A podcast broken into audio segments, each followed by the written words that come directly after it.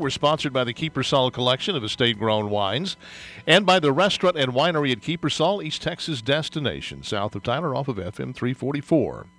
William Murchison, late of the Dallas Morning News and now writing for American Spectator, penned a piece Wednesday bearing the title, Here Come the Animal Spirits. Murchison quoted a New York Times article in that piece that said, in part, In the administration and across the business community, there is a perception that years of increased environmental, financial, and other regulatory oversight by the Obama administration dampened investment and job creation, and that Trump's more hands off approach has unleashed the animal spirits of companies that had hoarded cash after the recession of 2008. Murchison punctuated that quote with, Duh, you think? For eight years, we have been told that stagnant wages and weak business investment constituted a new normal. We were told that the housing crash of 2008 necessitated a larger role for government in the American economy.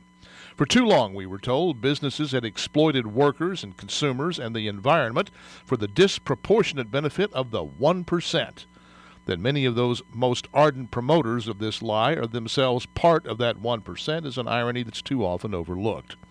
For too long, the American, American economy had been left to chance by allowing individual Americans to make too many of their own economic decisions. Such is the condescension of America's new ruling class that came to full flower during the Obama years. It is hard to the point of impossibility for Northeast liberals to imagine how the ordinary souls of places like Knoxville, Tennessee, or Wichita, Kansas, could ever successfully manage their own lives. Trust the instincts, animal or otherwise, of such unsophisticates? Consign the fate of the American economy to daily individual decisions of people with degrees from State U or Acme Vocational College? Are you kidding? How could Jim Bob Jenkins, with his admittedly successful auto repair shop but no college degree, possibly make good economic decisions on his own? What if Jim Bob doesn't fully appreciate climate change? To the minds of the Washington New York corridor ruling class, of both parties, by the way, the millions of discrete economic decisions made by the millions of Jim Bobs are no match for an elite corps of properly pedigreed appointees and permanent government technocrats.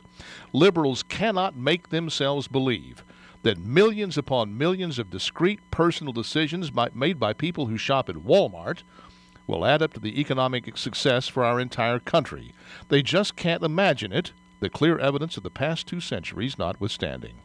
Such condescension informed the economic policy of the last administration. One year of the Trump presidency has turned all of that on its head. Trump's promise made, promise kept plan to cut three existing federal regulations for every new one has been hugely consequential.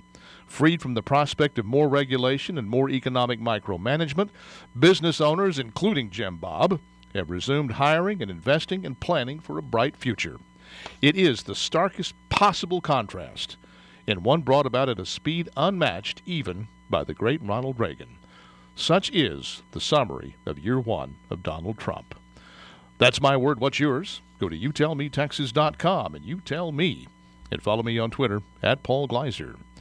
Take a generous portion of Cabernet Sauvignon, add in some Merlot, then perhaps some Malbec or Cabernet Franc. Blend it all together, and you arrive at a Bordeaux style wine, a wine that's evocative of the Bordeaux region of France. Do all of this in the late summer of 2014 at Kiepersol Estates, and you wind up with the latest and, in my opinion, the best edition of Kiepersol's Mengsel. Newly released for the new year, Kiepersol's 2014 Mengsel is an absolutely magnificent, bold, exciting red wine. Aged in oak, this Bordeaux blend is a must for committed red wine drinkers. This wine easily competes and very often wins the competition in my head as to which bottle do I open tonight. So here's my standing invitation. Get yourself to the winery at Kiepersol. Ask to try the 2014 Mengsel. Yes, tell them I sent you. And as always, the nominal $1 tasting fee is on me. Go south on Broadway to FM 344, left under the bridge a mile and a half to the Kiepersol entrance gate on your left, and then follow the signs. Learn more at kiepersol.com.